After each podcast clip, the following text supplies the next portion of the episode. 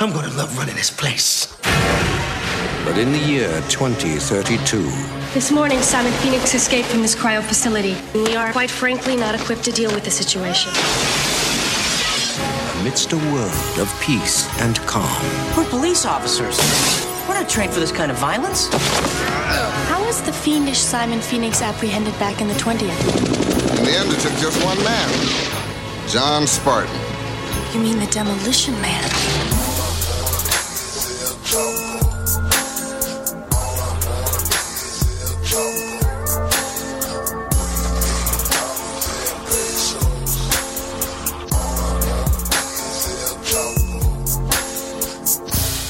greetings, listeners. It is Thursday, February 16th, and I'm wishing you all a very joy, joy day. We've gone through, the, uh, you know, we've gone through the disastrous news of the week. So I, it it is my duty to inform you that today's episode will be a movie episode. Thank God. Okay, so previously we have, you know, uh, the sort of the post-apocalyptic, the sort of dystopian future science fiction genre is a rich one, and it's one that we've plumbed many times before on this show. In sort of sci-fi dystopias that posit an apocalyptic or an authoritarian future, like for instance, Equilibrium asks, "What if emotions were outlawed in the future?" Uh, Avatar asks, "What if the future is just the same brutal, uh, brutal war for extracting resources and indigenous genocide that the last couple centuries have been about?" Well, listener, today we examine a movie that asks, "What if the future generally had a pretty good quality of life, but everyone was soy and libtarded?" That's right, friends. We are discussing 1993's Demolition Man, starring the great Sylvester Stallone and Wesley Snipes. But uh, joining us for this very special Demolition Man episode are two funny book impresarios whose current collection, Justice Warriors, is very much influenced by the 90s, 80s and 90s action canon. It is a story about another seemingly dystopian future and the strong muscle men who keep us all safe. I'm joining us now, Ben Clarkson and Matt Bors. Welcome to the program. Hey, thanks. It's a privilege and an honor. Uh, I'm also here on this one. I just wanted to, you know, let it, connect the dots that uh, people might recognize Ben as the animator behind our brilliant uh, Looney Tunes and DBZ uh, animated shorts that we used to open our our last two tours, which you can find on YouTube. Yeah, So- they're good. Go watch them. Uh, so, gentlemen, uh, uh, Demolition Man uh, came out in uh, 1993, and it presents us with a sort of uh, a 90s Rip Van Winkle story. it, it's about what if what if uh, what if a 90s super predator in the form of Wesley Snipes was introduced to a seemingly perfect future that the only problem being that everyone is soy and libtarded and unable to deal with 90 super predators.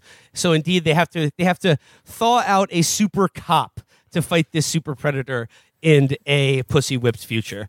Uh, demolition man is directed by a guy named marco brambilla whose only other IMDb credits is a 90s rom com uh, called Excess Baggage, starring Benicio del Toro and Alicia Silverstone, and the uh, many, ep- or just like many made for TV movies based on the uh, uh, the book Dinotopia.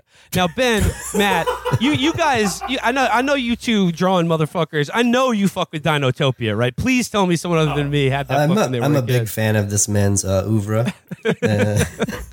Uh, yeah, I think he's up there with Scorsese. I'm a Brambilla Um, head. Yeah. Yeah, no, well, well, the thing I love about Demolition Man, first of all, I, I saw it in the theater when I was. Oh, 10. wow. I don't know. Did you guys see it in the theater? I, I didn't see it in the theater, but I was obsessed with this movie when I was a kid. And didn't it, it some well oh Taco Bell because Taco Bell's the in the movie I think Taco Bell you know had Wesley Snipes and Stallone all over the giant cups and you would go get a chalupa and uh, get your Demolition Man stuff on and the promotion feel like felt like it lasted for like two years so uh, I've probably only seen it three times including just the other day to, to uh, brush up on it but it, it looms large in my in my mind I remember me and my friends would just go up to each other and go, "What's your boggle, sir?" After seeing this movie because we were so we we thought it was the best thing ever. greetings and salutations Yeah, th- this was. um I'm trying to think of the first time I saw this movie. I think this was like um one of those movies I saw on like um. You remember back when flat screen TVs were like seven hundred pounds?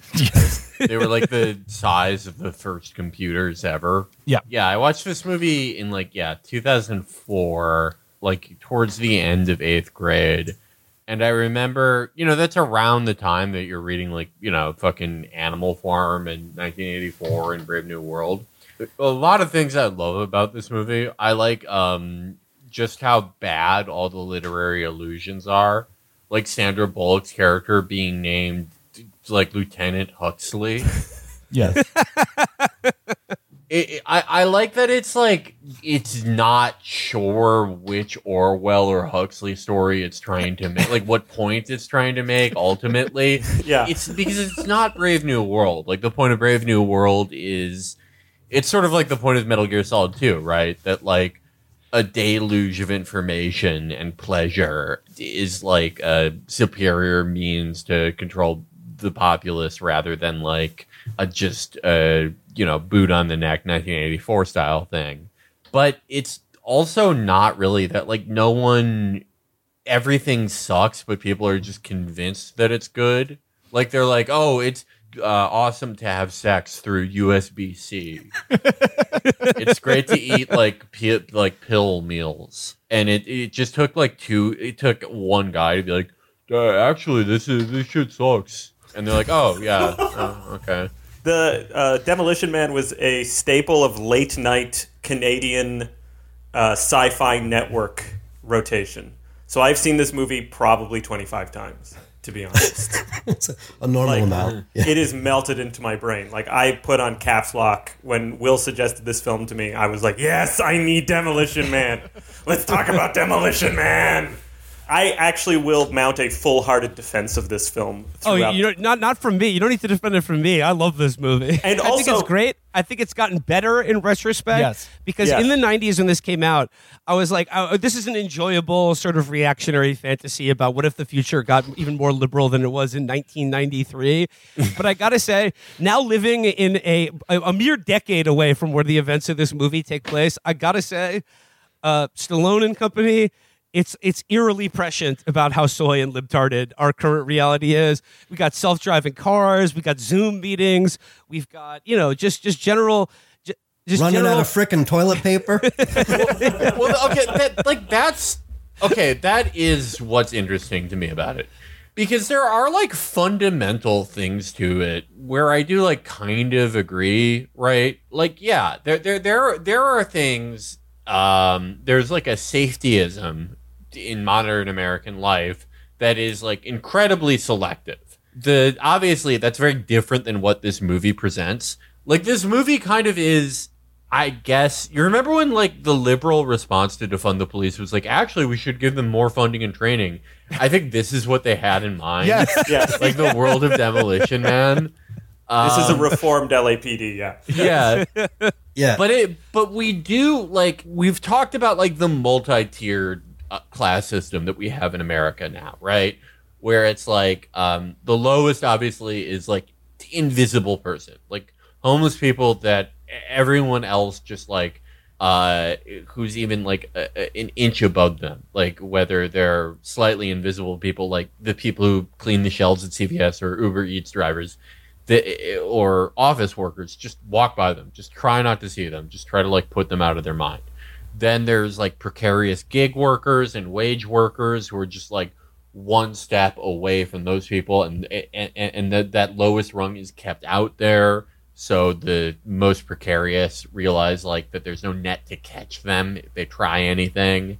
There's the to put it in uh, Substack writer terms, the in group, uh, the email jobs, whatever the fuck you want to call it, and like that's like kind of the group that the rules of Demolition Man uh, apply to the most. Except like I don't know, like it, it, it's we have like all the bad features of the Demolition Man world.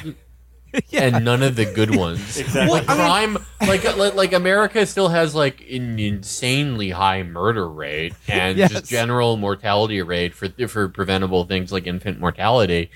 Uh, there is no safety standards for, um, as we're seeing, like industrial industrial chemical transport. But um, you can no longer buy menthols. Um, you you can't buy ba- vape flavors. Um, the DEA plays whack a mole with every randomly selected drug that makes you feel like anything different from just nor- blink and looking at your phone like everyone else. Uh, so I guess, I guess it's it's Demolition Man for everyone who earns more than eighty thousand dollars a year, and it's um, I don't know The the, scraps road are the for everyone. who live Yeah. Yeah. The scraps. I, Well- I uh, when I watched it uh, just this last week, I thought that the ideology of this future is basically like a combination of like an Instagram wellness influencer with like the type of uh, like super online small bean type who likes to like cancel YA authors for having like queer orcs wrong, and, Yeah. and, and then like tries to like get them to, and then like tries to get them to commit suicide for like and uh, for doing writing wrong, and it's just like yeah, like those are people who like want to find you for words, basically.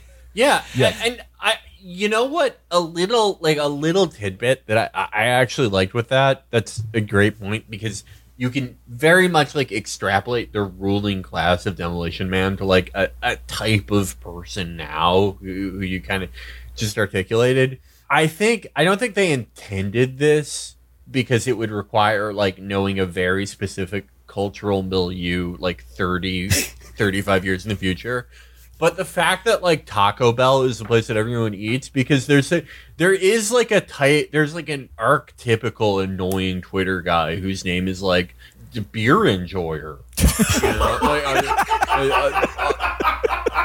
you know, lunch eater, like just, Oh, shots like a- fired at uh, Bottom List. Oh, oh wait, that is no. Okay, Patrick, no, Patrick's actually funny. To edit that out, I He's doing it ironically. He's doing No, it ironically. no, no, Patrick's doing it ironically. Patrick is actually incredibly funny, and all those ways are. But like, you know what I mean? Like a certain type of like former Bernie 2016 dead ender who now like anytime.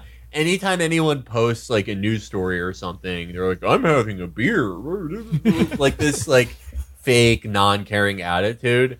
And part of that milieu, and it kind of has been since I would say about 2008, is just like an exaggerated love of Taco Bell to show how like down to earth you are. Which I, think I don't, it's a- they, they, they sort of like hit bullseye by accident there. I think it's interesting to Great art. I think it's interesting to compare the sort of like PC dystopia that people imagined in the '90s to the one that we're currently, or the people currently imagine. And there's some interesting like, uh, um, like contrasts, and there's some interesting like similarities between the two of them. But I gotta say, the thing that I was most struck by watching the movie this time is that like.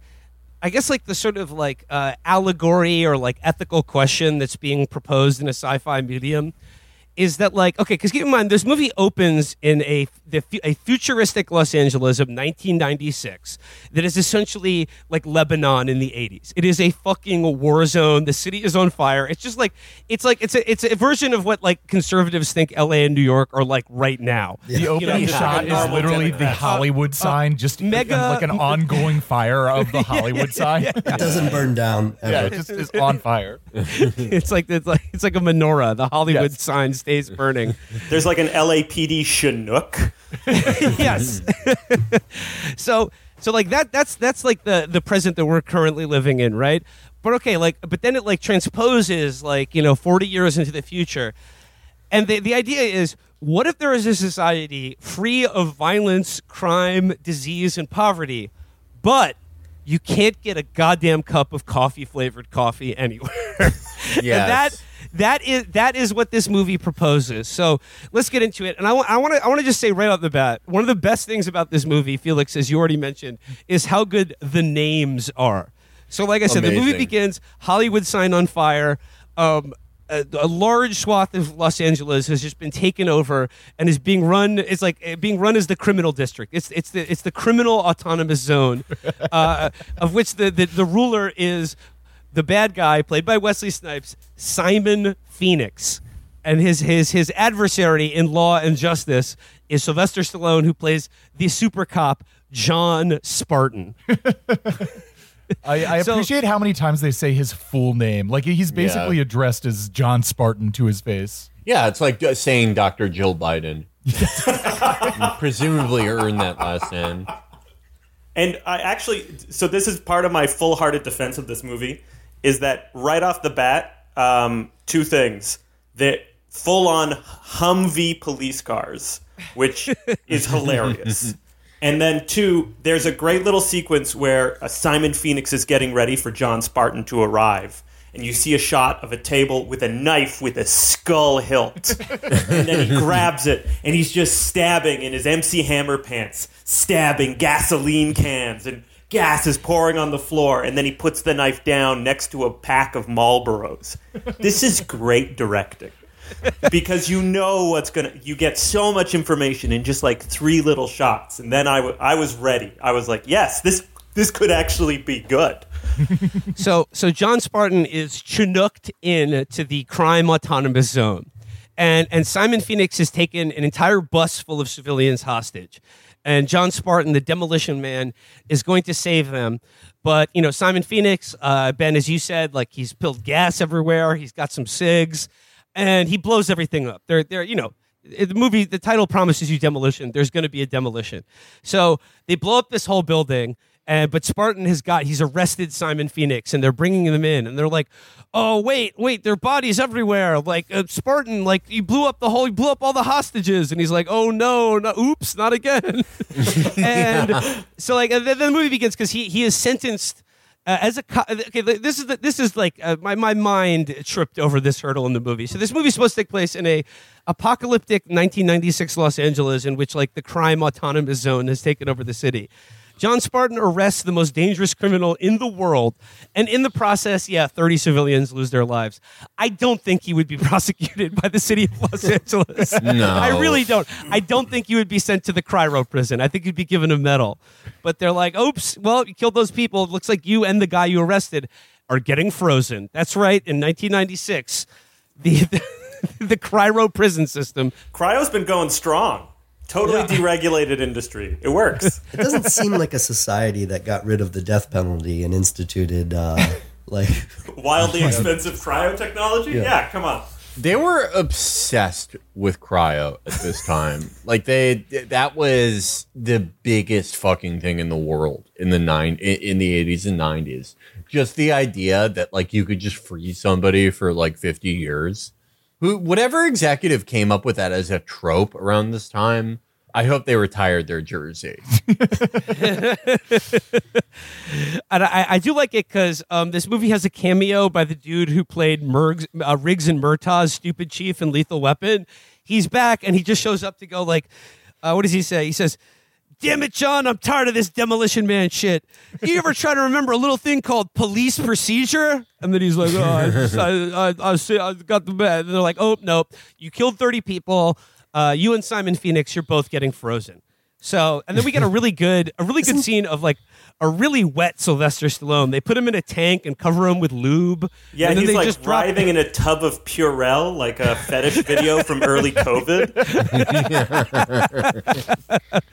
I mean, th- this director, I I have to give him props. the The viscosity of the cryo goo is absolutely perfect.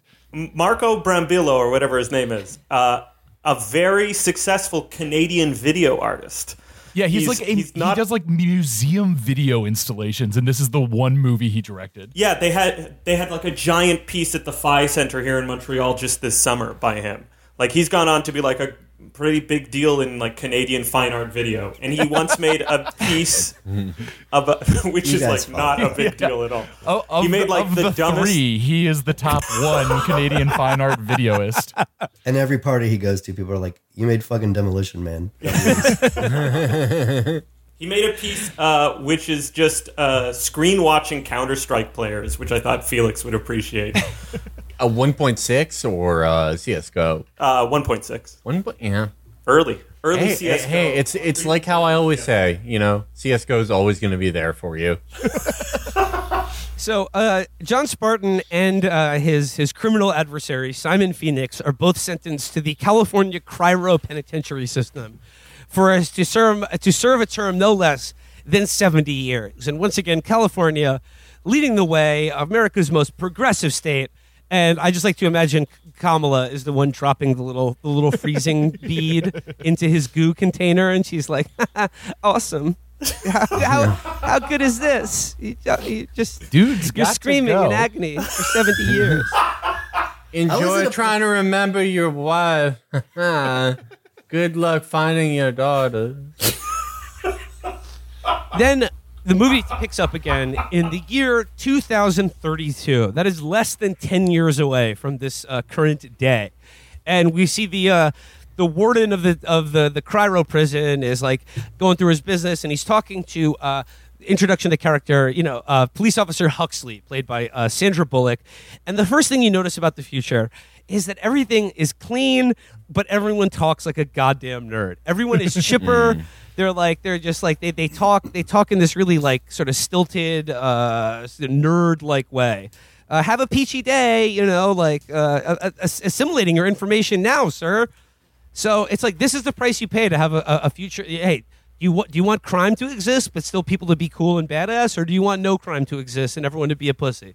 That is essentially the the, the question posed by this movie. A literal line from the warden to Lenina Huxley is Things don't happen anymore. We've taken care of that. yes, and, and then like uh, uh, Detective Huxley, the thing is like she's bored.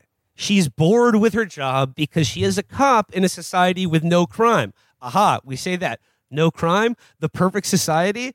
Oh, but the fissures in the edifice of this perfectly constructed utopia are beginning to show in the form of underground political street art being carried out by underground political leader Denis Leary and and we talked about this. This is like Denis Leary will show up later in this movie, but this is the perfect role for Denis Leary because Matt, as you said, this is just they're like, hey, could you do thirty seconds of your stand-up material? that, that's that's it. Yeah, the the entire underground. They, they kind of uh, abandon this plot. It gets it gets kind of confusing, but uh, the whole reason they're back is to uh, wipe out the underground, right?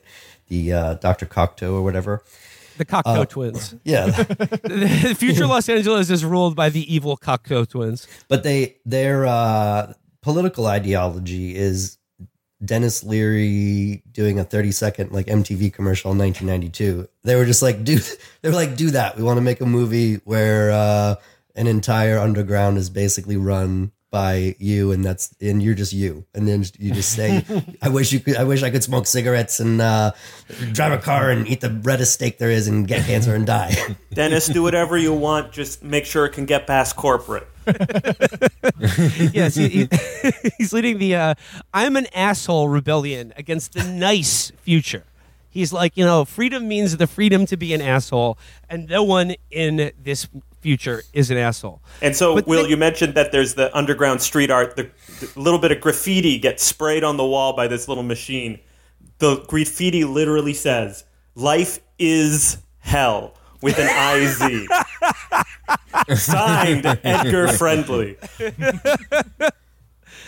Oh God, yeah, and like, and, and and as Sandra Bullock said, this is like the worst incident of crime that they've had in 15 years. Oh, and the like- sign that was defaced says Ethical Plaza.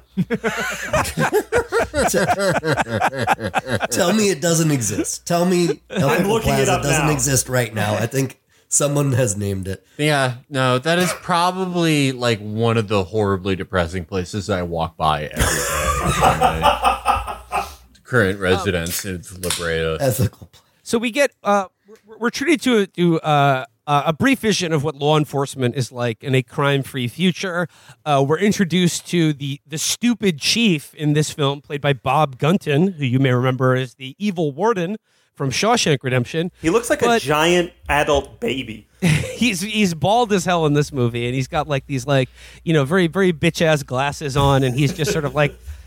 Be like, you know, we've got to enforce the laws against being horny. I, I, This I is the very important part about this movie is that it is illegal. You get fined for cursing, telling dirty jokes, being funny, and most importantly, being horny. Being You have to is- register is- with the state to be horny. And dry society. Yeah. I always thought that, like in, in in Shawshank, and this could just be like, you know, the way that memory, um, you lose things as you remember things from like 15 years ago or so. I thought in Shawshank he looked so much like Woodrow Wilson that it was like intentional. One of our most evil be- presidents. I mean, honestly, yeah, literally. Like, if we're going to be doing Loop Jumper, uh, we got to kill Woodrow Wilson in one of those. Oh, So, what? at- People are, are no longer up on Loop Jumper lore?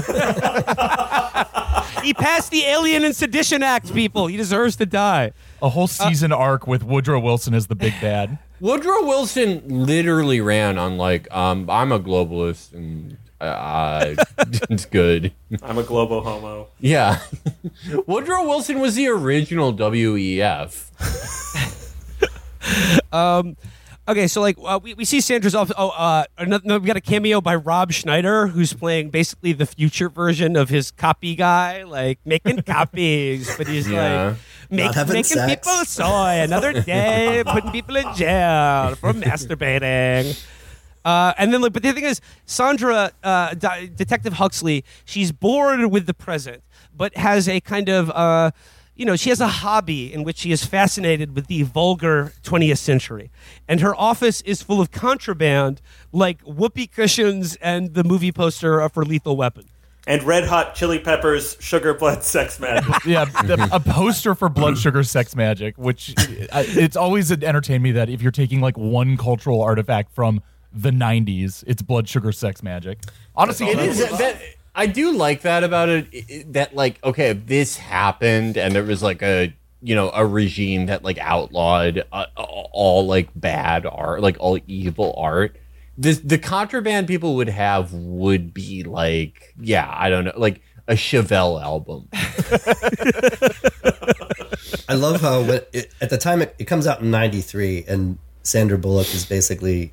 They were just like, what if a what if a woman loved like the last four years? yeah, yeah, yeah.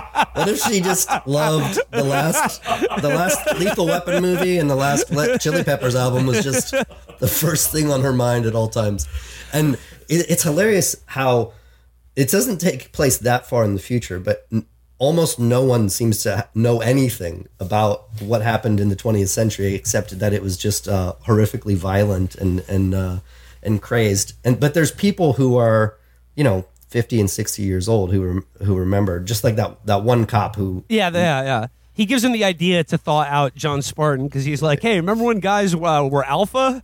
You know, like this is the thing. There are no, there are no alpha males in the future, and you know there are evil alpha males like Simon Phoenix, but you need a good alpha male to defeat an evil alpha male, which is exactly what happens because for some reason they decide to thaw out Simon Phoenix for like a parole hearing for like two seconds, and buddy let me tell you, he escapes very easily. Well, he's he's aided in, in that regard, but like they thaw out Simon Phoenix, and they're like, mm, "Citizen, like, uh, uh, how, how did you feel about being frozen?" then he's just like, "Simon says die, motherfucker," and it, oh but he, first he says teddy bear Teddy bear. which is the I uh, gotta the say- escape the escape word from the cuffs, I guess. The, The safety safety word. word on the cup. Yeah. I, I, I, I'm like surprised that they didn't go with like, I guess this was like too early for this. The movie would have had to be made like 20 years later. If they didn't go for like, like a woke angle on getting Simon Phoenix out, you know, where it's like, oh, we we have to do, we have to like, uh, we have to do reparations. well, I mean, it shows that this movie is a product of the '90s because it couldn't anticipate where. Uh, like some of the uh, like politically correct liberal culture that it's satirizing would go like so there's these odd incongruities like for instance uh, when we get to like the the future sex part, I think it's interesting that like the main uh, vector for like an oppressive like uh, future like an, an oppressive condition of sex in the future is disease, but not consent. It's like the idea is that like everyone is so afraid of diseases that no one touches each other anymore, which is like a little bit different than the I don't know like uh, hysterias over over sex and existing today, or how you would imagine this movie would turn out if it was made today. Like you'd think Sandra Bullock would be taking out like you know fill out uh, form seventy six stroke B if you'd like to fondle my bus. I right. do She, ha- she would be making the uh, shitty uh, peace officers list. I do have to wonder how the uh, sex scenes in movies hysterics online would uh, would take the sex scene in this movie. Like, is this the acceptable level of sex scene? Can can two characters just think sex at each other. Is Do we want to okay? wait on this? Because I got a lot to say. Are we getting into the sex scene now? let's let's let's save it before we get to the, the Yeah. future sex. But it just it's one of the interesting things about like uh, of what lines up and what doesn't line up with like what a what a 90s reactionary would like extrapolate into the future about like oh a progressive like pr- dystopia. So they thaw out Simon Phoenix. He is aided in his escape by like he says a code word and his shackles are undone, and then he murder death kills like six people. And these are the first murders that have happened in like decades. Including the warden played by uh, Andre Gregory, uh, to which I say my Taco Bell dinner with Andre. the warden's name is Tyrone Smithers, and uh, Wesley pulls his eye out. I gotta say for a second, uh, I think Wesley is great, and I, I loved Wesley in this movie when I was a kid because I thought he was so cool and badass. And Wesley, he's just so good at kicking. You know, he he loves showing off his kicking movie, abilities wow. in movies. Very good Lord, credentialed did- martial artist. Yeah. Oh, really? Oh yeah, no, Wesley Snipes. I mean, the only guy I think who has like more sort of uh, credentials in um, martial arts would be Jean Claude Van Damme, What about just John being an Cusack? undefeated kickboxer. Uh, apparently, Wesley was so good at martial arts they had to like tell him to intentionally kick worse or slower so they could film it properly. Oh, wow. His, 'Cause it his kicks were too fast for the, the uh, Too the fast to be caught on uh, film. Yeah. Uh, Wes, We- Wesley's great, but good lord, they have him saying some stupid shit in this movie. Oh like my his God. Simon Phoenix, he like he really they really pushed that Simon Says button quite a bit. And I do appreciate also his wardrobe in this movie. I watched it with Catherine last night, and she was like, "Why is he dressed like a toddler? He's dressed like he's dressed like Tommy Pickles from Rugrats, but he's killing people." He's wearing a bright orange shirt and like bright blue overalls, and then he's got this like bleached hair. I mean, like, I, it, it, it's a it's a look that really works for Simon Phoenix. I'll give him Yeah, that. he got into Michael Keaton's wardrobe from Beetlejuice for half of it. I didn't know that this was part of the uh, the lore until I went back and read about it. But Dennis Rodman's whole '90s look was straight out inspired by this. oh wow. Oh, and check out Double Team, starring Jean Claude Van Damme and Dennis Rodman. If you uh, haven't seen that movie, that's another gr- fantastic '90s action movie directed by the great Tsui Hark. Okay, so back back to Demolition Man. So like like I said, Simon Phoenix like straight up murders like six people. The cops have no idea what to do. They're just crying. They're like, "Oh God, oh this this violence, I can't take it." He uh, he murder death kills like six people, and then uh, escapes from the cryo prison and uh, goes to like a, a like a sort of like a a therapy phone booth.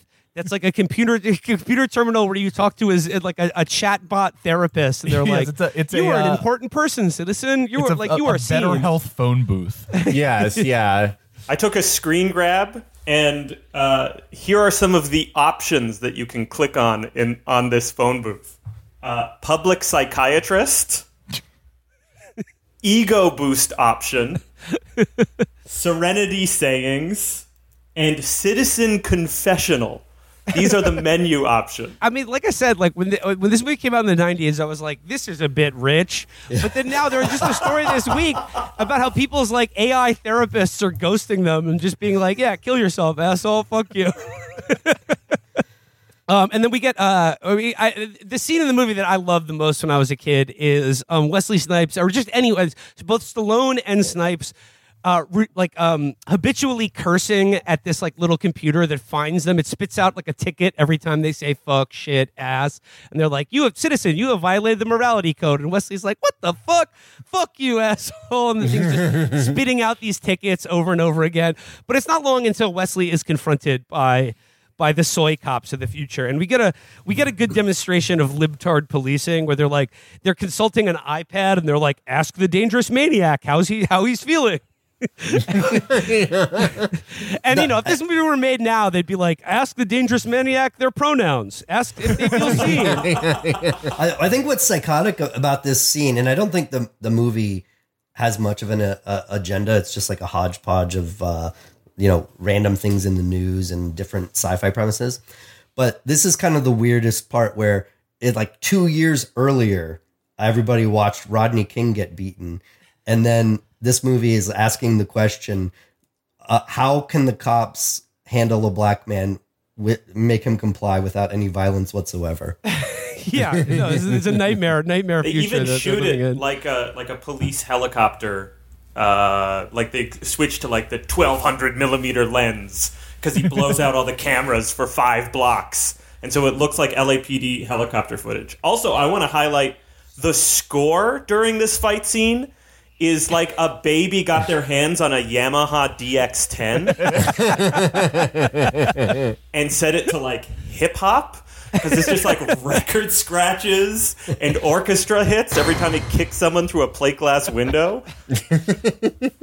So, like, uh, uh, uh, Bob Gunton, uh, the stupid police chief of the future, they're beginning to realize that they are completely outclassed by one man with just a little bit of testosterone. So, so then we're introduced to uh, Dr. Cocteau, played by uh, Nigel Hawthorne, who is the sort of wellness guru of this uh, brave new world, and he's conducting a Zoom meeting about the problem of scraps. Scraps being the um, uh, underground dwelling Dennis Leary fans who keep fucking with society by putting uh, dope ass graffiti everywhere. the, the, And- the Learyite revolutionary faction. yeah, yeah. So like he's updated about the uh, the Simon Phoenix situation, and then we get back to the cops. They're like, well, he they, they, he tells the cops like you have every authority to like apprehend this suspect, but they're like, well, shit, how are we going to do that? And that's when the one old guy who's still with the cops, who was like alive in the '90s, is like.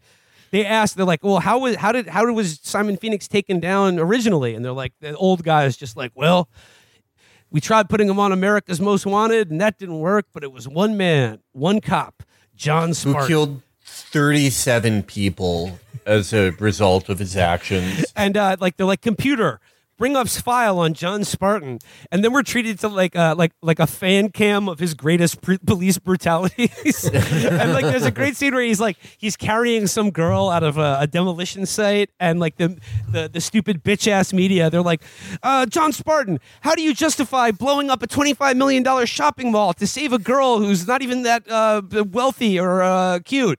And then the girl goes, "Fuck you, lady." Yeah, yeah. I don't know. I didn't shop there.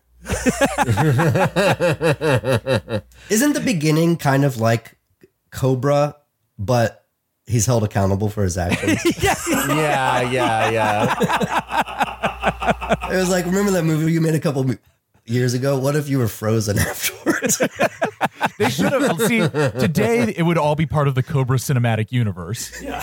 It's like Cobra 1, you see see him in the present. Cobra 2, we're sending him to the future. So they realize uh, uh, Bob Gunton is like, he's not a cop, he's a muscle bound grotesque. And, you know, like, I, I- I think there's a little bit of this movie that is like, th- this is sort of like in the vein of uh, 90s action movies that were very much like influenced by the 80s action canon, but because it's the 90s, they began to gain a germ of like self awareness and meta commentary on action movies. Like, you know, the last action hero being probably like the most significant one.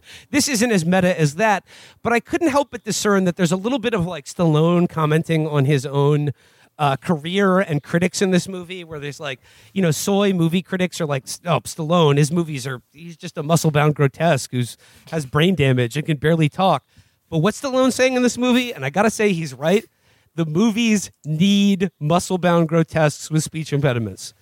It- uh, that is what we like. That is what that's what the people need to be kept safe or entertained. Are muscle bound grotesques in movies? So Yeah. uh, you say all you want about niceness and understanding and meaningful social themes. Get that bullshit out of here. We want Stallone back in movies. We want Schwarzenegger. We want weirdos with big muscles who can barely talk, dishing out justice. I, I think Demolition Man was part of uh, that line of movies that you mentioned, like Last Action Hero, where after the '80s they were running out of premises, and the premises start to be like like uh, Total Recall and True Lies are basically like require you to know who Schwarzenegger is, and then like pretend that he's a regular guy in the movie who gets to then pretend to be at Arnold Schwarzenegger, which You got that big running the jackhammer. so demolition, I think uh, Demolition Man is Demolition Man is asking the question like, what if movies like this can't exist in the future, where through violence you can you know get the girl and uh, kill the bad guy without uh, repercussion and like just smoke cigarettes and and cuss freely. Yeah, Like, what if what if nineties action, what if eighties and nineties action movies can't exist anymore? What if we run out of premises? What are we going to do? Which is sort of a Hays Code reference. Like there was a time when you couldn't have movies like this. And then it's sort of a it sort of revels in the fact like, oh, we can have as much violence and sex as we'll talk about about this film uh, as you want. And that's like the best possible world. People online are wanting to bring it back. Yeah. Yes. They were Yeah. talking about the Hays Code just last week was like going around. People were like, I prefer, I prefer this actually. Sex in movies makes me pretty uncomfortable. I don't know if you've ever watched a movie with other people uh, or your dad and you've seen sex scenes, but I think uh, it was awkward for me. So there should just be laws that prevent it. I saw Alex. I saw, hey, Matt, you laugh, but uh, I saw Alexander Payne's election in theaters with my mom and sister, and a- after that experience, I want the Hays Code to come back. 'Cause it- friends, friends, until you've seen a character on screen of which you were not prepared for or warned for, say you wouldn't believe how fucking wet her pussy gets when you're sitting in between your mom and younger sister. Oh, friends, I wanted Dude, to I die. fucking watched. I watched Ninja Scroll with my dad in 1997. You remember? There's like tons of rape and sexual assault. It's insane. It's like my dad was like, "What is this? What are you watching?" I was like, "Uh, uh fucking Ninja Scroll, man, rules." but okay, so like, uh, so like they they thaw out uh, John Spartan and they give him the deal. They're like, you know, uh, you know, uh, terms of your parole is you have to catch Simon Phoenix in the future, even though like your wife is dead and your kid is presumably elsewhere. Uh, but but then like there, there's a little bit of Stallone becoming um, familiar with like the rules and customs of this brave new world, and similar to you said about like the the kids on TikTok who want to bring back the Hays Code this future is is is the the law is defined by like for instance like one of the first things he does after getting unfrozen is ask for a cigarette. Yes. and then he and then he's told that smoking is not good for you. And in the future anything that's bad for you is illegal. And that includes uh, spicy food as, as well But this is, uh, abortion as well as pregnancy, which I found Yeah. like they, they really They're split the bad. baby there. Not to use too bad a pun there, but yeah, like they're like, oh, it's not right wing or left wing. Like abortion is legal, but so is getting pregnant. if you don't have a license, I, d- I do appreciate Sandra Bullock's like kind of gormless repeating of it's bad, so it's illegal. Yeah. And I, I guess like uh, th- this is an in, like another interesting breakdown between like how people in the '90s would like projected like what they saw as political correctness or what were like the the main like I don't know sources of politically correct oppression. And in this movie, it seems to be mostly based on health. You know, like uh, like eating bad food, smoking cigarettes is bad for you. Like drinking alcohol, spicy foods, things like that. But like you know, I think in our current moment, like with the Hays Code thing, it's like it's it's connected, but it's this idea that like bad thoughts are illegal. You know, like the, the upsetting things or, or or portraying morality that is different, uh, that is incorrect or uh, prejudiced in some way is an endorsement of that. So like, it, I think things have changed a little bit. Like it's not so much. It seemed like you know in, in a '90s context, like people were really being oppressed by like uh, healthy food options and like health food in general, and like uh, not being allowed to smoke on airplanes anymore. Yeah, well, that's Dennis Leary's whole uh, whole shtick. And I'm like, I don't know. I'm kind of glad that we we got rid of smoking in every single uh, public space. one of his, one of Leary's points in his screed is I want to smoke a cigar the size of Cincinnati in a non-smoking section. and you know, I, I, I know, I know, like uh, Fight Club is sort of a parody, but it's funny to watch that movie again, uh, which is like very much a '90s movie, and like Project Mayhem and like this nascent fascism in America. Like, what are they rebelling against? Like having IKEA furniture and shopping out of catalogs. like the '90s are such a such an interesting end of history time, and this movie is a perfect document to that. So what I appreciate about this movie is that once it thaws out Stallone, like the plot just moves along incredibly fast. Oh, like there is no they don't they don't waste any time like, oh, who is this guy? Like how does he fit into this world? No, like he's in uniform the next scene. And he's just accepted, like, oh, it's 70 years in the future. Uh, the, the world I know is dead. Uh, but hey, I'm a cop again, but I can't curse and I can't take a shit because I don't know how the bathrooms work. So, like, this, this is another thing I was obsessed with as a kid with this movie the three seashells. Yeah. And you know, I think we're all asking ourselves a question: How do you wipe your ass in this future? Okay, round around round the table. What is our best three seashell theory? Uh, I'll go first. Um, each one is a progressively uh, smoother sandpaper. I heard you were supposed to uh, use two to clamp the and pull out the shit, and then the, and then the third to scrape clean. I, I think that's uh like what they intended, but Uh, I'm not a fan of solving movies like they're a mystery box. I think it's, uh, I think it's better and the intent of the author to leave it up to uh, your imagination and speculation. There is no correct answer here. One of one of the things that was up to my imagination in this is that so the three seashells shit is really funny, but uh, so Stallone walks around this uh, movie with basically a dirty ass. I mean, he he cusses he cusses and he gets the toilet paper for the first time, but this takes place over I think days. He's eating. Yeah. He's he's having bowel movements. Does this motherfucker have a dirty ass the whole time? Yes, Matt. I had the same idea. Like he's coming out of the bathroom, going like, uh, instead of toilet paper, they got these seashells here. Like he's already done a phenomenal paint job in that bathroom, and he's walking around with soiled undergarments. And then they're like asking after the fact, and then like then yeah, like you said, then he curses into the machine and gets some TP. But like, come on, we all know like he he hasn't taken a shit in seventy years. He just he just demolished that bathroom, and then like you know we, we've all been there. You know, you really you're dying for one, and you go in there, and then only after you've done your business do you realize that there's like a shred of TP hanging off a, a, cardboard roll. this is part of my like over intellectualized defense of this movie. But the first thing he asks for when he's thawed out, Marlboro. The he's he's reborn. It's his oral phase, right? and then after the oral phase is the anal Yes. phase, where you're taught where to shit, how to shit. You have to retain your shit. And then he he can't swear. He, the swearing is like his verbal diarrhea. So like he he's being uh, acclimatized, he's being taught, he's being socialized. The whole film is about his socialization to this world. It's it's sort of a an analogy of being born into the world of rules that we have. Uh, so then then he has his little anal phase moment where he has to like barf profanities so he can wipe his ass.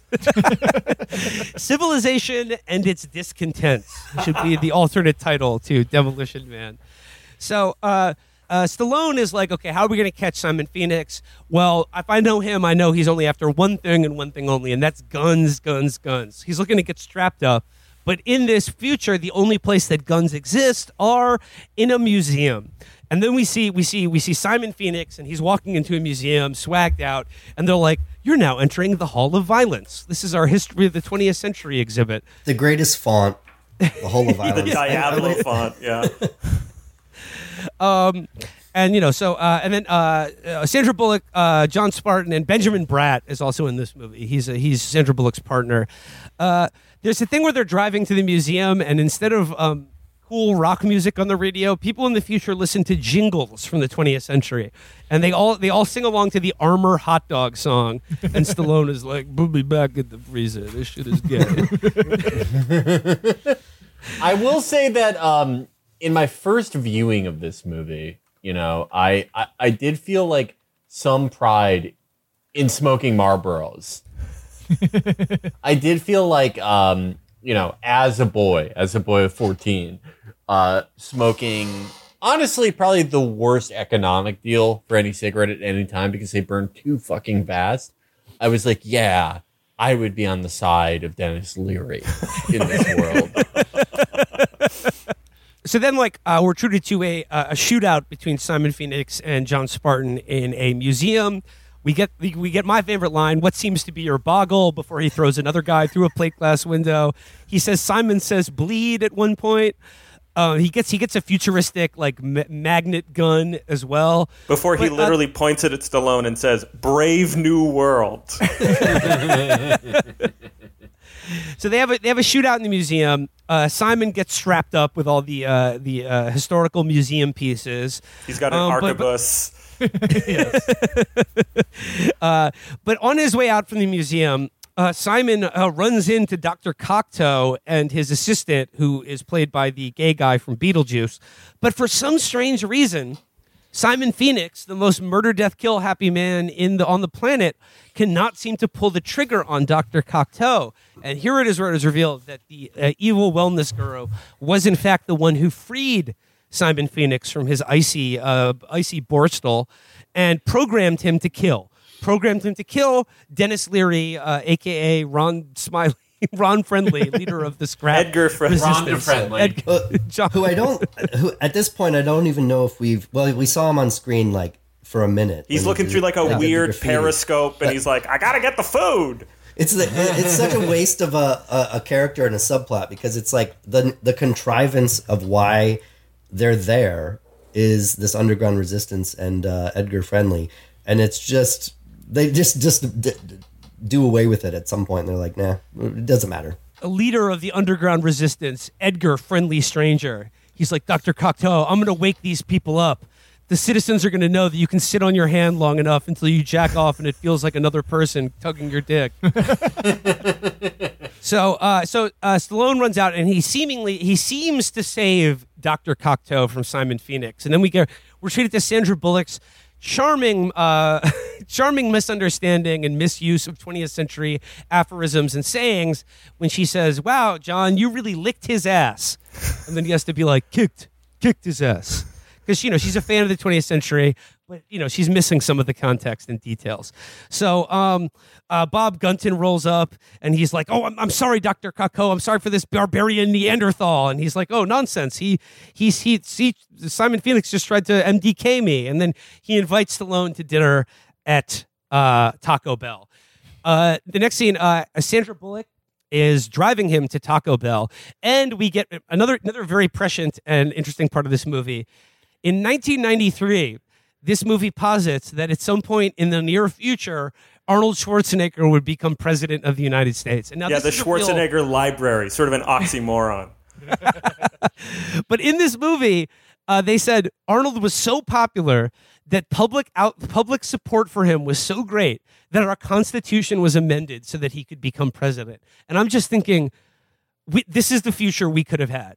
Like thi- this is what was taken from us. Like I, if thawing Simon Phoenix out is a small price to pay for fucking amending our stupid constitution so Schwarzenegger can become president at some point. I, I I am interested in the sort of in, intra action star politics of um, Stallone basically saying that like if Stallone if Schwarzenegger became president, he would be the head of like a libtard imperium, basically. Yeah.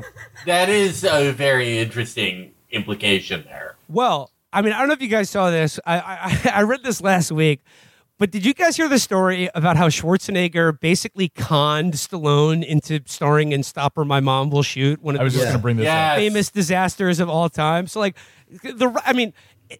You know, it's a rivalry, but it's a pretty one-sided rivalry between Arnold and Stallone. You know, like uh, Arnold is one of the most ruthless and clever guys on the planet. Oh, So, yeah. like, apparently, Stallone got the screenplay for Stop or My Mom Will Shoot" and was like, "This is one of the worst things I've ever written, I've ever read." Uh, let's see if I can get Stallone's dumbass to star in this movie. So he basically calls his agent and like contrives to like plant a story in the Hollywood press that like Arnold is very interested in this script and is asking for like this number, this big number. And knowing the studio would uh, see that and be like, ooh, like that's what Arnold's asking. Let's see if we can get Stallone for slightly less. And they offered it to Stallone and he took it. And then Kindergarten Cop becomes like the good movie, like that. That's Yeah. like supposed Yeah, to be yeah. dumb, like dumb as hell, uh, action guy being an idiot. Uh, that is good and remembered. And then Stop or My Mom Will Shoot is just like an embarrassing flop. I'm excited for like uh, that movie to get a um, reappraisal on TikTok for people to be like, actually, it's a, it's this is about chosen family and it's good. Stallone embraces a gentle femininity that is Yeah. uh, unique for the genre. If more men, you know, were cops with their mom, uh, maybe women would be treated better. So, uh, so they're, they're at the dinner at Taco Bell, which is like in the future. They said Taco Bell was the only survivor of the franchise wars. Folks, if you thought rock and roll, rock and roll cola wars were bad, then you ain't seen nothing yet. So the, all restaurants in the future are Taco Bell, and he's at dinner. He's eating the bug. He's living in the pod, but he's not liking it. But like their their pleasant dinner of eating the bugs are is interrupted by a a uh, a, a, a raid by uh, Dennis Leary and his scrap brigade. And of course, Stallone fights them off. He's the big hero, but then he's like, "Wait, these, all these people wanted us some food." this is this is he's beginning to see that like, hey, maybe this new future it isn't so nice. Um, but this is this is all good though because this is all just this is all just um an appetizer leading up to Sandra Bullock inviting John Spartan back to her apartment for future sex, Mind sex. mind sex. Like You got the, can you cut can you cut in the uh The Dead Prez song? I ain't trying to say I don't wanna fuck, cause I do, but for me, boo, making love is just as much mental. I like to know what I'm getting into. See, we can have mind sex. we ain't got to take our clothes off yet. We can burn an incense and just chat. Relax. I'm so glad you remember that song. Oh. Uh, eat eat some salad with croutons on the futon.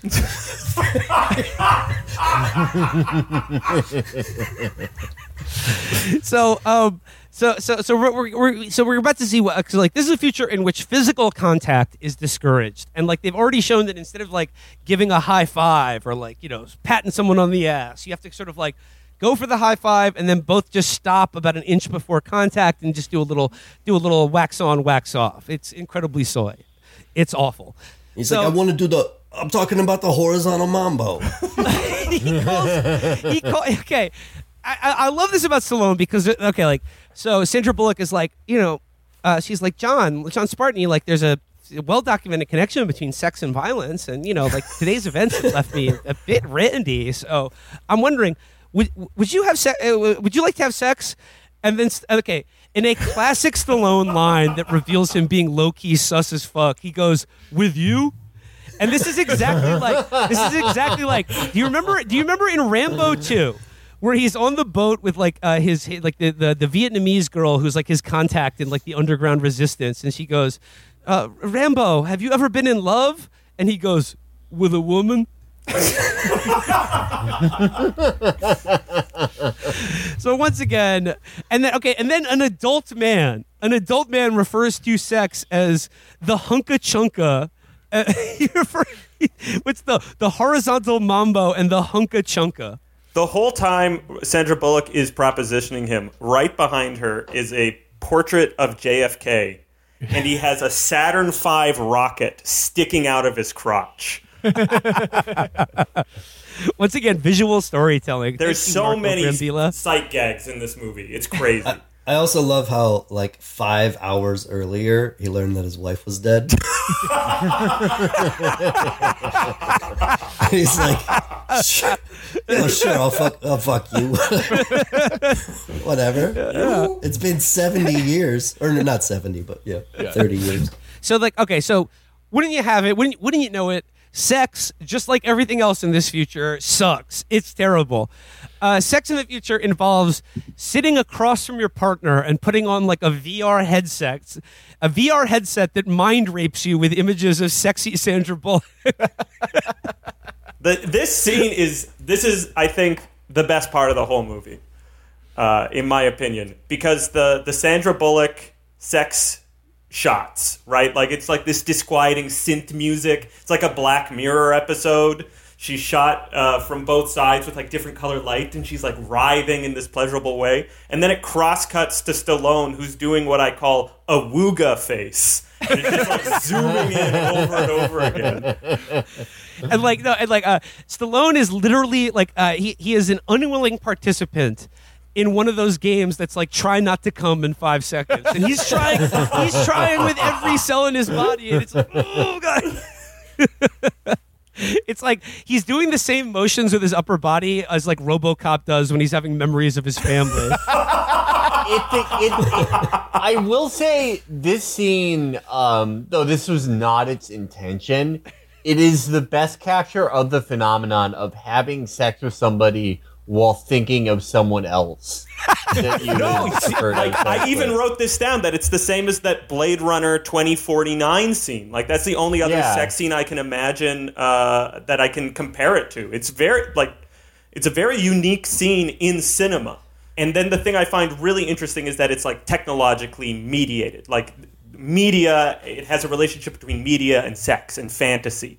And that here I come back to my overthinking Freudian thing. This is his Oedipal moment. It's the next stage. He's moved on to the genital stage at this point, and his inter- and his uh, his sexuality, his sexual urge, is now mediated by the society that he's being introduced into. So like Cocteau now is like has him by the balls. He's living in Cocteau's world. Yes, he's uh he's desperately trying not to bust by imagining Yankees bench coach Don Zimmer and his big baseball head. But Sandra Bullock, like entreating him, is just he, she keeps mind raping him. She keeps penetrating his brain space with like al- alluring eyes. I feel like I would- faces. I would have kept the the v, the thing on longer, and you know, I want to. I want. Can you nut from that shit? Like what? Look, sure looked like, like it. let's like let's do it. I well, mean, it Stallone finishes prematurely. Like Bullock is disappointed. Yeah, and then like he's like, "Oh, what the hell is this? I thought we were gonna do it the old-fashioned way." And and Sandra Bullock's like, "Ew, a fluid transfer? Oh, horrible, awful." So he goes home. His his his sack is fully engorged, and like he basically goes across the hall. And I was thinking like it's not in the movie, but I was thinking it would be a really funny gag in this movie if he goes home like all horned up, and then just jacks off in his house, and the little thing is like, "Citizen, you are violating uh, self-abuse morality code four two strokes B." And like he just the machine keeps spitting out little papers, but he's using it to wipe off his uh, his nut. And then there's this really weird moment because then he he gets like the security camera footage and he puts it in the TV and he's like getting ready to watch the security camera footage and he's knitting because he was programmed to knit. But then just like a naked blonde woman appears on Yes. TV and is like, Yes. "Oh, sorry," and then disappears. And It feels like that. that Is that feels an like they were executive note? contractually obligated to show tits in the movie. Ben, and this is another thing that like uh, our current Demolition Man present has robbed us of our alpha '90s heritage. In in, in 80s and 90s action movies and comedies, if they were rated R, there had to be at least one totally superfluous scene of female nudity. You had to see tits in a movie, and it was like that was that was the promise that filmmakers made with you. If you were seeing an R-rated movie, you were you're guaranteed to see at least one set of tits. And then this and the Demolition Man just throws it in there totally randomly and gratuitously. We love it. Movie magic. no, I Like, agree. remember They in- had, to, they had to figure out how to put tits in this one. Like in Um, Die Hard, like in Die Hard, they're like when when Gruber and his terrorists first take over the Nakatomi Christmas party. There's just a scene of a woman running out of an office with like her breasts out, going ah. that one's even more organic than this, though. Like this is Yeah, wild. That made some sense. I have this uh, this image of uh, tits burned into my mind from uh, from a 1992 movie called White Sands with Willem Dafoe and, Oh, and Mickey Rourke. Mickey Rourke. So Sam was a- Jackson, great movie. I saw it in the theater. it came out in 1992. I was eight. So my dad uh, took me to see it because he wanted to see it. And it was like, it, it had to have been my first, uh, my first time t- seeing tits on screen because it was Mary Elizabeth Mastrantonio, who was uh, like a 90s. Color of Money, Robin Hood, Prince of Thieves. Yeah. So I just remember seeing her tits in a shower scene. And it was like, I had this memory of it forever, and I never rewatched the movie. And then I, I actually rewatched it like last week, and it was very disappointing. It's just That's like why you it's- recommended it. It's just a sec. it, it's just a second. But um, anyway, I thought I would uh, tell you about a, a tits I remember. Well, the first time the first time I saw boobs was in the uh, the beach party scene in the original Police Academy. So, Time cop for me. I, oh, that was a good one. you know, kids these Starship days. Troopers is my is mine. Oh. You know, a very weird, like desexualized nudity scene. You know, Demolition Man was asking the question. You know, what if what if these movies don't exist anymore? And they don't. Kids Yeah. today, they're not There's seeing no tits. sex in movies. Eight There's year no olds. fluid transfers. They're yeah. not seeing sex scenes when they're eight, and their dad makes them watch whatever he's watching. And uh, I'm not going to be that kind of dad. Yeah. I'm, a, I'm, I'm actually gonna I'm actually gonna date I'm gonna date myself here. I, I was lying. The the first breasts I ever saw was in the uh, the Millier brothers uh, strumpet disrobes. That was the first tits I've ever seen. so uh, so it's the next day, and Spartan uh, he feels compelled to apologize to Sandra Bullock for the uh, un, uh, his unwa- unwanted proposition of a fluid transfer. So he knits her a sweater. And a cool thing in this movie is that while you're in cryo prison, you're like subliminally conditioned to do soy uh, feminine things. You're you're sort of bimbofied. You're feminine. You're force femmed by the cryo process. So he knits her a nice sweater to say I'm sorry. And then they uh, they uh, but he has also like for some reason seen security footage of Cocteau confront being confronted by Simon Phoenix, and he realizes that Cocteau is is all in on this, and he's in fact the one who who freed Simon Phoenix in the first place. Yeah, So Simon go- Phoenix receives like martial arts training, hacking training, enhanced interrogation training, and then at Yeah, the same not- time he wants to Sirhan Sirhan Edgar Friendly. Uh, he's, I love, he's a like- CIA agent, basically. I, I I love like the convolution of the plan to kill to to, to, to kill Edgar Friendly because it's like instead of like I don't know like deprogramming someone to be able to kill them, I don't like it seems like they have a comprehensive command of everyone's mind. Couldn't you just take like one guy and be like, all right, let's do, let's put him in cryo cryoprism and make him watch like kickboxer. and then, then he should be able to kill this guy who's like dirty and lives in a sewer. But no, we need to we need to create like literally the most dangerous man the world has ever seen to kill to Dennis kill Leary. Dennis Leary. Yeah. so so Spartan, uh, Huxley, and Benjamin Bratt. Uh, they venture into future Los Angeles uh, labyrinthine sewer system in search of Simon Phoenix, but they encounter Dennis Leary's Scrap Underground. That's right, the only place where you can still get coffee flavored coffee and a delicious rat burger. So that's one of the And one of the first thing. Yeah, and beer. He gets a beer and a burger. He get it, it's rat, but you know if I I love you know, that if I- he's, he's like eating the burger. Oh, this is the best burger I've ever had. And then she, she's like, "Oh, serrata," and then he's like, "Oh yeah," and he keeps eating it. And then the next shot, he's finishing it up. He's licking his fingers like that was disgusting. I mean, he's been eating bugs. You know, he's been eating soy and bugs. So Yeah. a rat would be pretty good if that's if that's what you got. So like while while they're doing this, like uh, Simon Phoenix has already thawed out uh, a collection of '90s alpha males who have also been put in f- f- uh, freezer prison by John Spartan. And uh, like they, you know, they go to attack them. There's there, there's a fight in the underground city. Um, oh, uh, one of one of Spartan's gang, by the way, played by the great Jesse Ventura.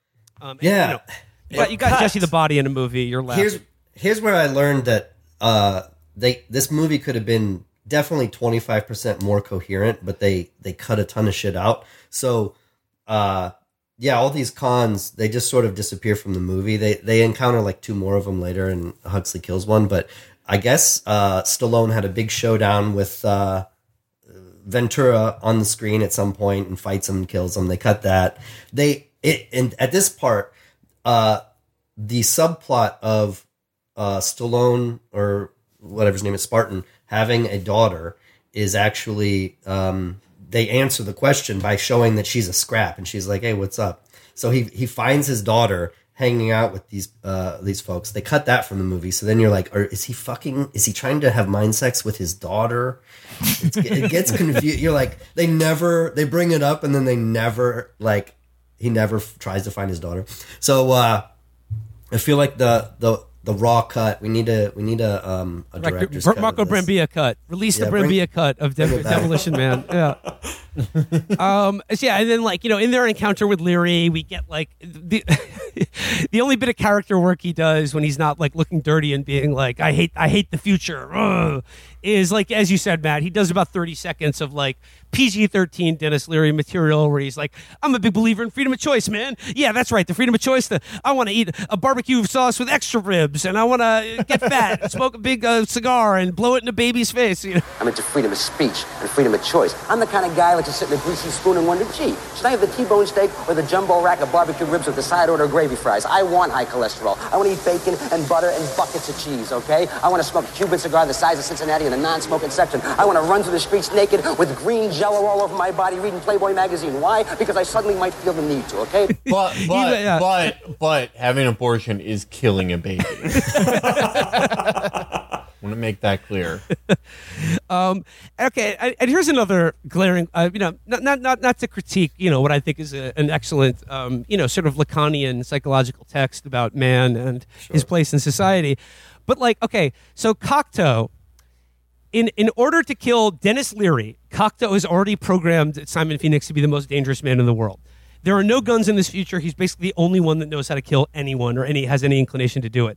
And then he goes to Cocteau and he's like, "Yeah, can I get five more guys just like me?" And he's like, "Okay, sure." But he dethaws these guys without implanting in them the subliminal code to not kill him. Big So what? mistake. So what happens? Rookie. Rookie move. So Simon Phoenix like pointing a gun at him. He's like, "Oh, I want to kill you so bad." And then he just throws the gun to Jesse Ventura, and he's like, "Hey, kill this guy for me." And then he just shoots him and dumps his body in a fireplace. I thought that was pretty cool when they just throw his ass in his big, his huge office fireplace. Another log his on the body. fire. I thought the scene would have worked so much better if the workaround was that uh, Wesley Snipes just gives a gun to Associate Bob and holds a gun to his head and says, "I'm going to kill you if you don't kill Cocteau," and then forces him to uh, forces him. yeah, it would have been better if Bob did it. Yeah. so basically, Simon Phoenix is going to thaw out all of the alpha male criminals that are currently uh, on ice, and they're going to be like the new warlords of this like pussy whip society. Um, you know, uh, uh, Sandra, the- the Detective Huxley, she's like, you can take this job and shovel it to Bob Gunton, and like she's like, I, I know what it takes to fight evil now. I'm gonna, um, let's go kick ass. So they go to the Cryo facility where uh, Wesley is busy, um, you know, thawing uh, thawing out some some alpha criminals, and I gotta say, there is an inexplicably long scene during the climax of this movie where Stallone gets trapped in some sort of like. Uh, arcade magic Yeah. claw, and it's just like spinning him around. And he's like, "Whoa, I'm gonna, I'm trapped in here." And like this scene goes like he's trapped in that claw for what seems like five fucking minutes of screen time. Simon Phoenix fires like a full magazine from a fucking machine gun at it. Yes, And- he does get hit once. This is like I was like the climate. This, this is the scene that they kept in to cut out the scene where he engages in physical combat with Jesse the Body of Ventura. I- Well, look, insane. if you build a working mechanical claw for your set, you gotta you gotta get your value on it on screen. You know.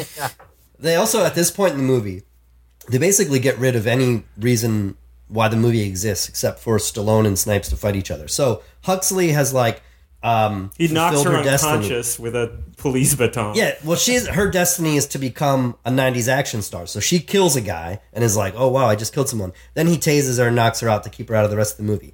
They they uh, they completely abandon the Dennis Leary stuff until the very end. They kill Cocteau, so his whole plan for society, which is like to uh, to to do to do a 9/11, so he can finally uh, make it the most peaceful, most controlled si- society whatsoever. That's But he gone. also wants to engage in a eugenic breeding program as well. He's very like Elon Musk pilled in that regard. He's like he likes freezing jizz. He likes to like uh, give people licenses to have high IQ babies, shit like that. He and at one point in his conference room, he has like SEELE, so they must be doing some sort of instrumentality project. So yeah, uh, there's the showdown. Uh, Simon Phoenix is is frozen once again with like the, the freezing bead and the and, and Cryo the lube. Yeah, he gets he gets lubed up, frozen, and then like kicked and shattered T two Gets his head kicked off. Which in I the- gotta say, like the- that was a pretty cool effect because like he was like totally frozen, like T one thousand style, except for his like uh, bleached blonde hair. His Dennis Rodman style hair is still perfectly bleached. one of the first scenes he says to uh, John Spartan, "I'd lose my head if it wasn't strapped on," and he says, "Oh, good to remember." little foreshadowing. Little They also- foreshadowing. Little. They also do the standing in a puddle thing. Yeah, like three standing in a puddle of dangerous liquid that is Yeah. going to harm you. That was the third time they did that. oh, oh, right, because like uh, Wesley put him in gasoline in the opening scene, and now Wesley's standing in the in in the in the cryo lube, and yeah, he gets. He and gets, then in the gets- museum, they like he. I think. Uh, Oh yeah, had the it's glow water, rod it's and the electricity. water. yeah. water. They should have done it four times. It's a it's a really nice touch that there's frozen red stuff inside the the frozen head when it shatters. Yeah. It was it was a pretty cool effect. So Yeah. basically, Stallone he does another paint job. He does another demolition job on the cryo facility. The perfect future is upended. There's no more cryo prisons. The scraps have come from out under the, underneath the streets of the city. They are smoking cigarettes in public, and like the movie is sort of resolved where like Bob Gunton rolls up and he's like, "But, but, but what, what are we gonna do? You know, our perfect future." And Dennis Leary's like, "I'll tell you what I'm gonna do. I'm going out and get him hammered. I'm gonna paint the town red. I'm gonna do graffiti everywhere. It's gonna, I'm gonna smoke cigarettes. It's gonna be awesome." And then like Stallone's like, "Uh, maybe you meet somewhere halfway in between. So it's like the end of the movie is like, uh, look, we went in the, in, in in the '90s, we went too far. We let criminals establish an autonomous zone and kidnap buses full of civilians. But in the future, you can't uh, eat spicy food or smoke blast cigs anymore. So like the the lesson of the movie is like, we just need to find a balance between Yeah. Dennis Oh, Leary yes. and Bob Gunton. I li- yeah, it's basically Stallone being. He's like, I don't do politics. You know, I kick, I kick guys' heads off. I don't, I don't uh, do politics. I'll let you guys figure it all out. I'm going home to fuck my new girlfriend. My wife's dead, but I got a new. Uh, I don't. She could be my daughter because I haven't looked up where my daughter's at. But uh, I like yeah, that is that is a thread of the movie that I absolutely adore. How you know it, it's all these years in the future, and he's like, "Where's my daughter?" And they're like, "Ah, we don't really know." And he's like, "Ah, okay, you tried." Sandra Bullock reaches to look up, and he's like, no, no, no, no, no, no, no. well, I mean, he, he plants like a big VJ Day style kiss on her, and she's like, "Wow, are all fluid transactions that fun?" And he's like, "No, you- when do you suck my dick? When do you suck my cock?" I mean, yeah, that, that is sort of the uh, that it ends on a positive message, and that message is like, if you lose your daughter, and by lose I mean like, don't you know, don't really like look for her or like care. Um, you can just like you know, there's a 23 year old out there. You can make a couple new ones with her.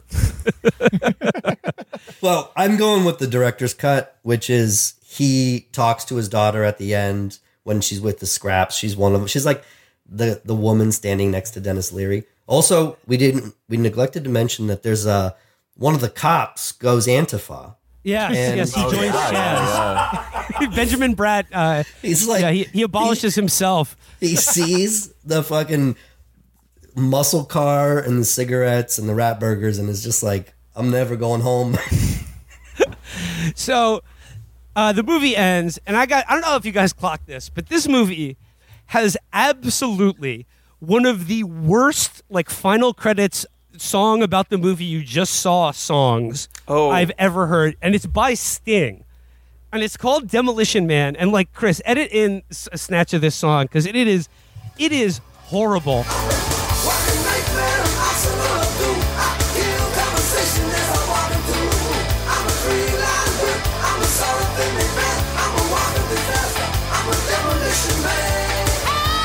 And it's like it's one of those things that like supposed to describe the movie you just saw, but it is so clear that Sting was not shown this movie even one frame of this movie. They were just he was like, oh, so it's uh, called Demolition Man with Stallone in it. All right, I'll, I'll whip up a song for that. And like there's lines like.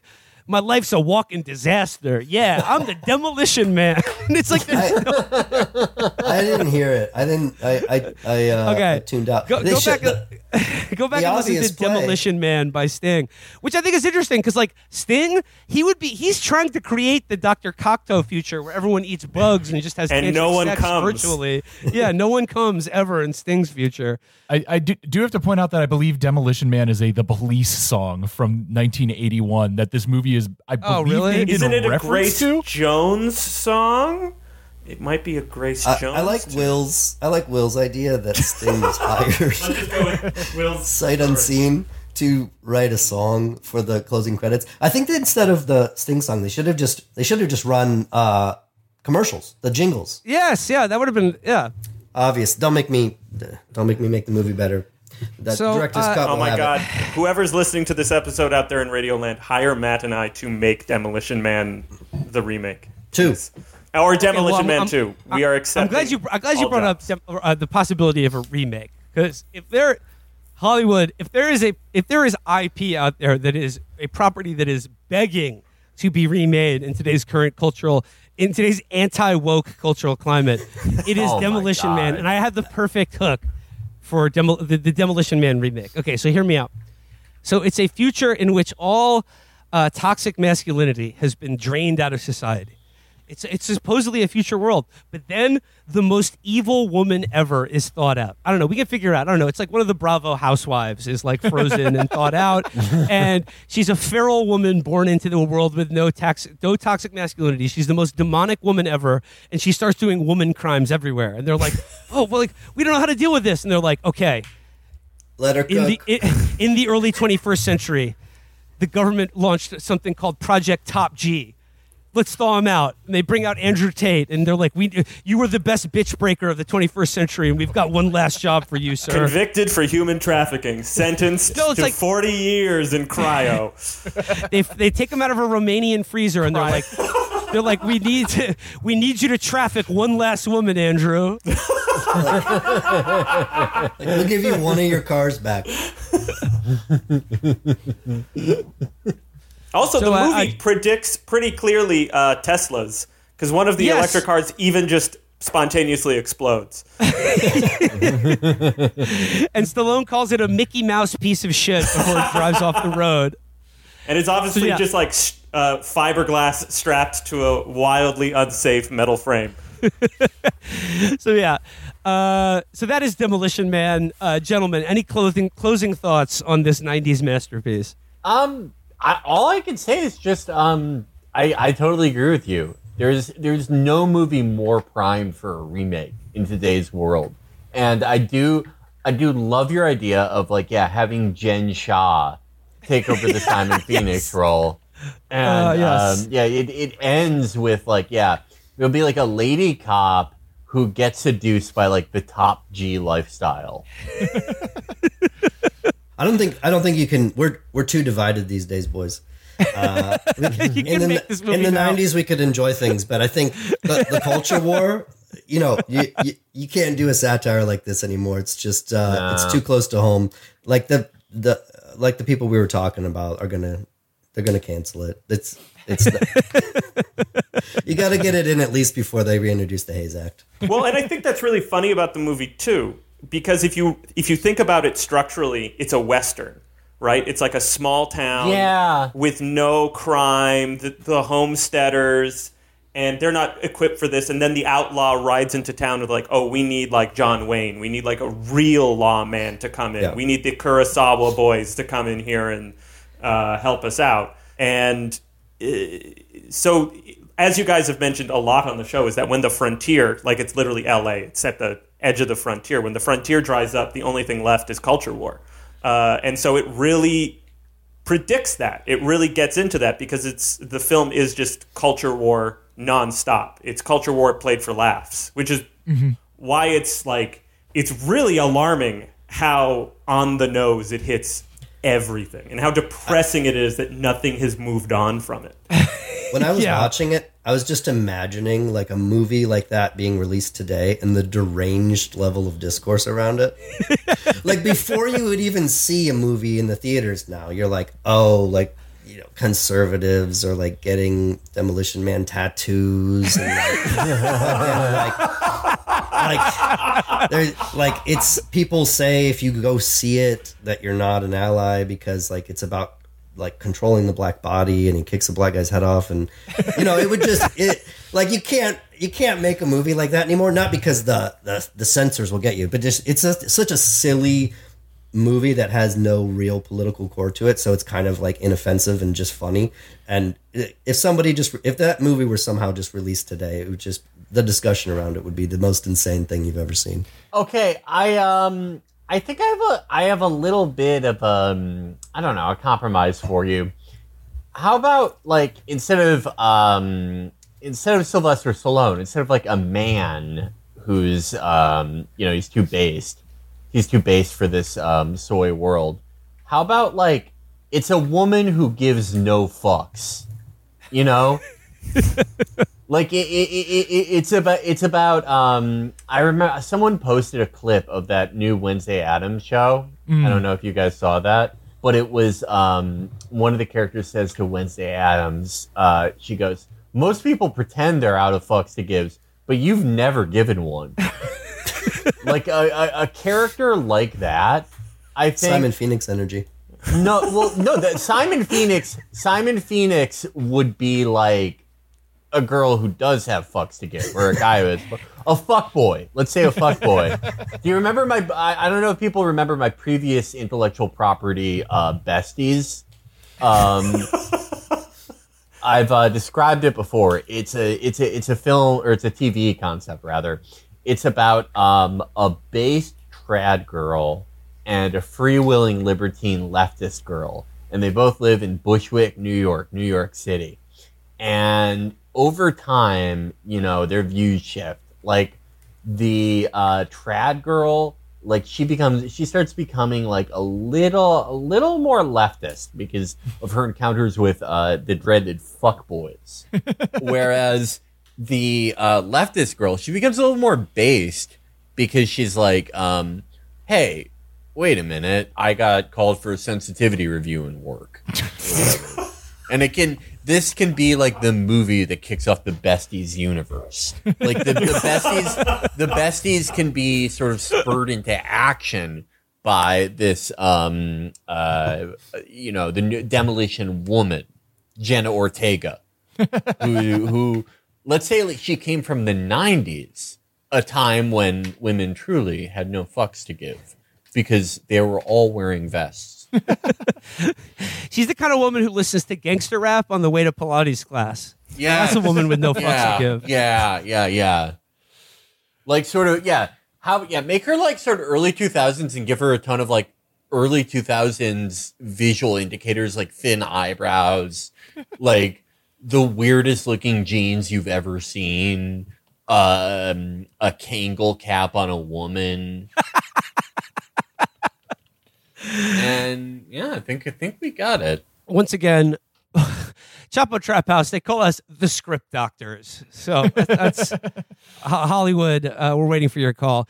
So uh, that's Demolition Gang. That's Demolition Man. We're the Demolition Gang. I want to thank uh, Ben Clarkson and Matt Bors. But before I get you guys out of here, I would just like to entreat the listeners of this show to check out the newly collected Justice Warriors Volume 1, a funny book uh, by you guys, introduction by yours truly, that I think very much is indebted to the the canon of the Stallone, Cobra, Demolition Man, Arnold, Commando style. You know, this is 40, 45 caliber justice in a dystopian sci-fi future. A hundred, Yeah, 168 pages of justice. Link to pre-order. It'll be dropping next week on Wednesday. But that's Justice Warriors Volume One by Matt Bors and Ben Clarkson. Introduction by Will Menaker. So, uh, Matt, Ben, thanks. Thank you guys for joining and watching Demolition Man with us. Yeah, I would like I, I would like to say a special thank you to Matt. Um, Matt is a key part of Chapo lore.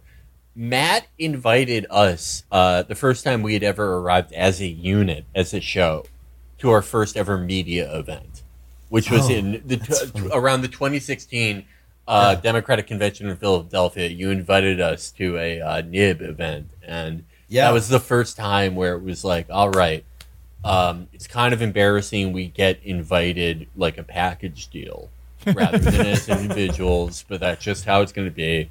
But uh, no, the, the, um, been a fan ever since, and uh, no, that's funny Great because to have that's you on. that's such a weird event because it was uh, yeah. So the context is the um, it was the DNC convention in Philadelphia in uh, 2016, and we were doing we were with First Look Media, and they just spent an insane amount of money to uh, Yeah. set up this like. And I was like, I was like, what is going on? They're spending more money than they're actually giving us to like run this publication or to, or to make cartoons.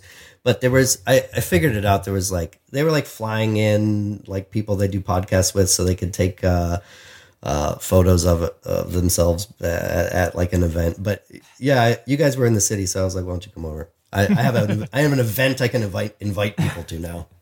no, that was I man, we could do an entire episode about um 2016, the last year. There was just like goofy money in East Coast media. I like I I feel like it's like a little too inside baseball for the audience, but it is I do have some legitimately hilarious stories as a freelancer at that time. I am I- like I, I I don't know. I love media history, so Well, I yeah, I went through that whole uh, web money era. Like I worked at Medium in like 2013 to 2015, and then First Look at like 2016 to 2019, and that like all that like when First Look laid us off, I was like, it's over. Like I'm never getting another media job again.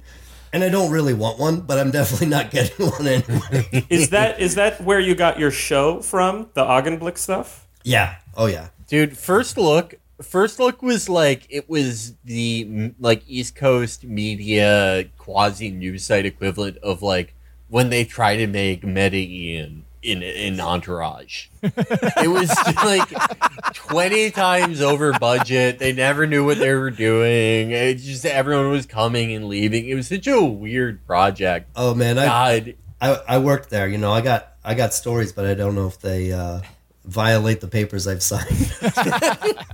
See if they do, because like I don't know. Okay, li- listeners, I'm like dead. I'm dead serious about this. I really want to do a retrospective on the years 2015 through 2017 on East Coast media because it is so interesting to me. And like, I don't know. I mean, I I've told people about like what genius was paying me to spend 10 minutes to annotate a John Chait article to, to, to just I they, they had this thing called News Genius where I would just go into a John Chait article and write like you're bald.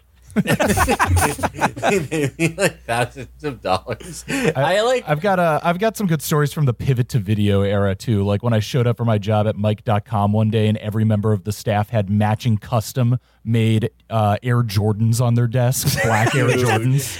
That's like what Corey Stoll's character does for his firm on Billions. I know. Okay, okay. Please sound off in the comments if you want like me, Chris, like Matt. I think there are some other people who are around at this time who can talk about what an insane time this was. If you care about media bullshit enough for me to do this episode, I will do it because I I, I do love talking about it. It is like really, and I didn't sign any NDAs. Okay, Well, I can I can I can talk about enough. There wasn't. There's. It's fine. I'll. I don't know if anyone even cares. I will say I have nothing but good things to say about Vinit Bharara, the owner of Cafe.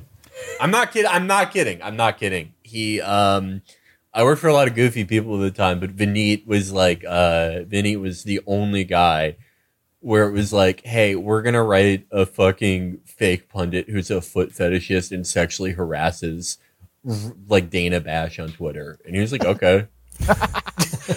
All right, we should wrap this up because I got to get this We should wrap edited now in time for a uh, a belated Valentine's dinner. Yeah, sound off in the comments if you want to hear the media episode. You, you're not having a fluid transfer, are you, Chris? well, we'll see. Depends how ni- nice the steak is tonight. All right. That does it for Demolition Man. Once again, thanks to Matt Bors and Ben Clarkson. Justice Thank you, Warriors guys. Volume 1 in stores next week. Cheers, Yeah, thanks, guys. guys. Bye. Link in the description. Be well. Conversation as I walk in